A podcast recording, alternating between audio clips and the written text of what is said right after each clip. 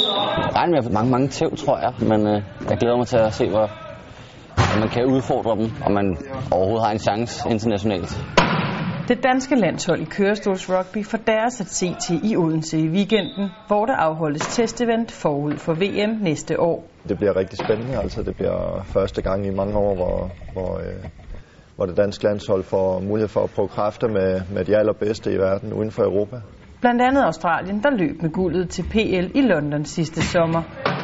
Men det danske hold har med ny træner, nyt styrketræningsprogram og ny spilteknik rykket sig milevidt inden for det sidste halvandet år og er nu klar til at møde verdenseliten. Vi har fået flere spillere op på et niveau, hvor vi rent faktisk kan skifte ud uden at, at begynde at tage point på det.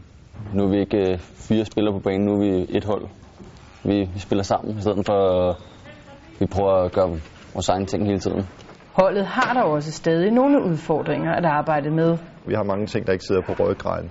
Vi har ikke så meget rutine som uh, spillere, øh, fordi vi i den hjemlige liga ikke har den samme modstand, som nogle af de andre øh, klubhold måske har. Øh, så vi får den med vores landshold, men vi har fået en del rutine på det seneste.